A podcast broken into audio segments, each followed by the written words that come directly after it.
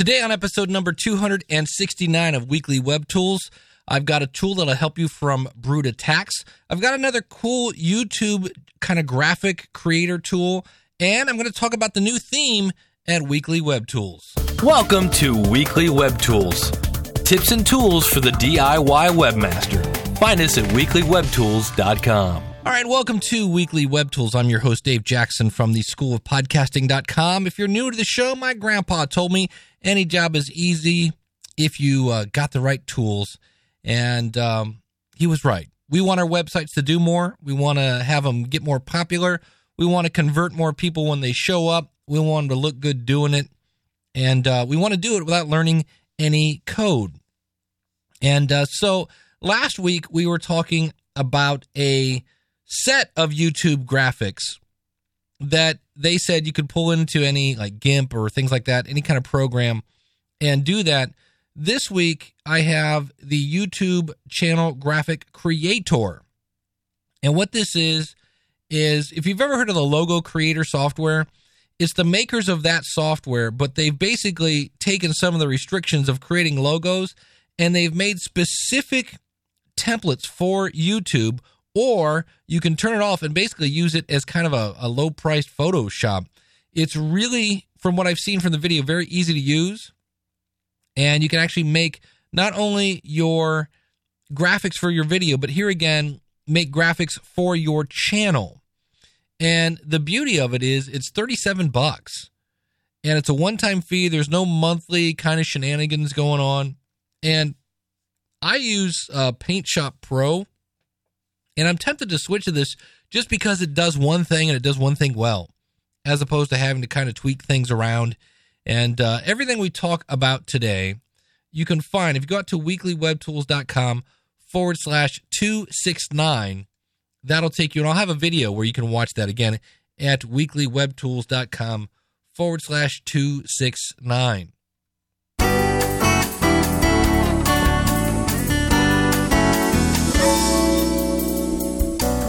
Well, I was dealing with HostGator, which is who I use for all of my websites, and the School of Podcasting was down last Saturday.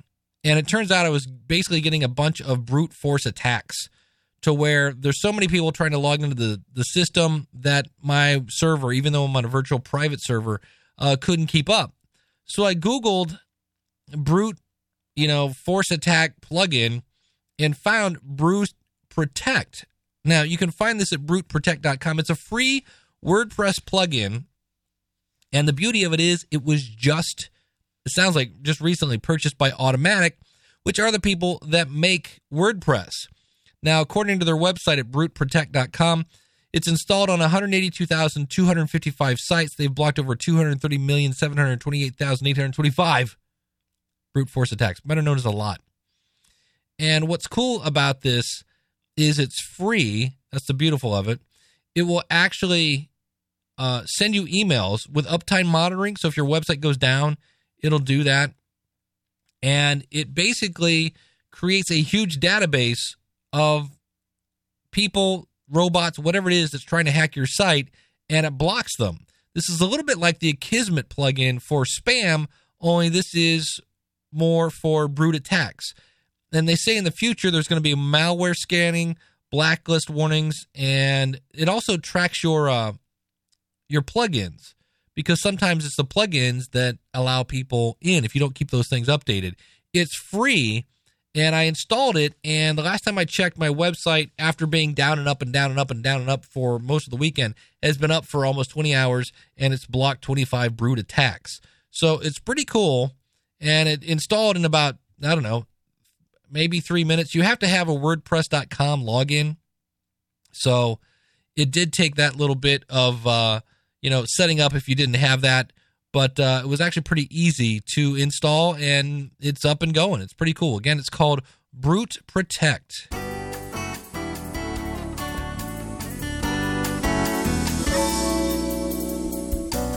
All right, last up, if you go to weeklywebtools.com, if you haven't been there in a while, uh, I got a new theme. I was using Thesis, and you've probably heard Thesis 2.0 came out.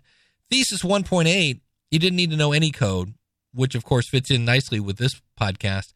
Thesis 2.0, you had to learn a bunch of CSS, which does not fit well with this podcast. So I've switched to a theme called Podcast Pro. You can find it at weeklywebtools.com slash podcast pro. It's from a company called Appendipity.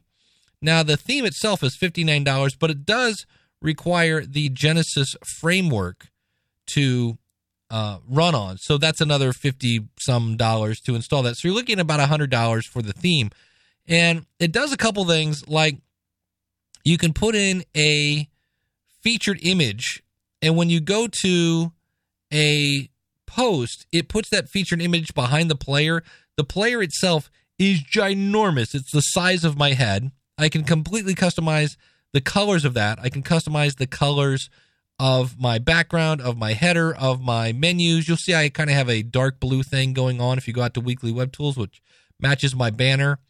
And you can have a different sidebar on the front page than you do if you go to an actual post. So you'll see the my front page is kind of littered, a little too much with advertising. And then if you go into a post, it shows you a list of previous uh, episodes. I should probably flip and flop those about. You also see where I have subscribe buttons now at the bottom of every post. So if you want to subscribe in iTunes or things like that, I'm just getting into it. I know it's got some features that are built in for things like um, lead pages and opt-ins and things like that. It'll work with any kind of opt-in, but it's got some specific things for lead pages. If you're using uh, Pat Flynn Smart Player, which I'm not, uh, it works with that as well. So it's an interesting tool, and for me, I just liked it. Thesis had come to the point where when I would try to save something in Thesis, uh, I would get an error message. So I couldn't. Every time I updated the website, I had to kind of do some shenanigans to get it going, and uh, that's when I was like, "All right, well, we've had enough of that." And uh, you can check it out, weeklywebtools.com. And again, everything I mentioned today, you can find at weeklywebtools.com forward slash 269. You'll see there's a, uh, a button at the top for the newsletter if you do want to sign up for the newsletter. I know a lot of times we mention things and links and things like that. You can sign up for the newsletter. I don't send out a lot of spam and basically just send you the links from this episode and every other episode when it comes out. So you're not going to get a ton of email. So you can go out to weeklywebtools.com, click on the newsletter link, and uh, that'll take you right there. And if you're on a phone right now, you can click on uh, Weekly Web Tools, uh, the little album artwork, and you'll see uh, where the kind of the notes show up there, and the links are there. So if you want to click along with your uh, your phone, you can do that as well. So uh, here in the states, Thanksgiving is this week, so I may or may not have a show out next week. We shall see. I am looking for this if you have an absolute favorite podcast, and if you want to say it's this one, that's fine, but that's not what I'm looking for. Go to schoolofpodcasting.com slash contact. There's a button there. You can actually click on it if you have a microphone plugged in and let me know what is your favorite podcast? What's it about? Where can I find it? And why do you listen? Now, if you're like, look, I'm not a podcaster, there's a phone number there, 888 563 3228.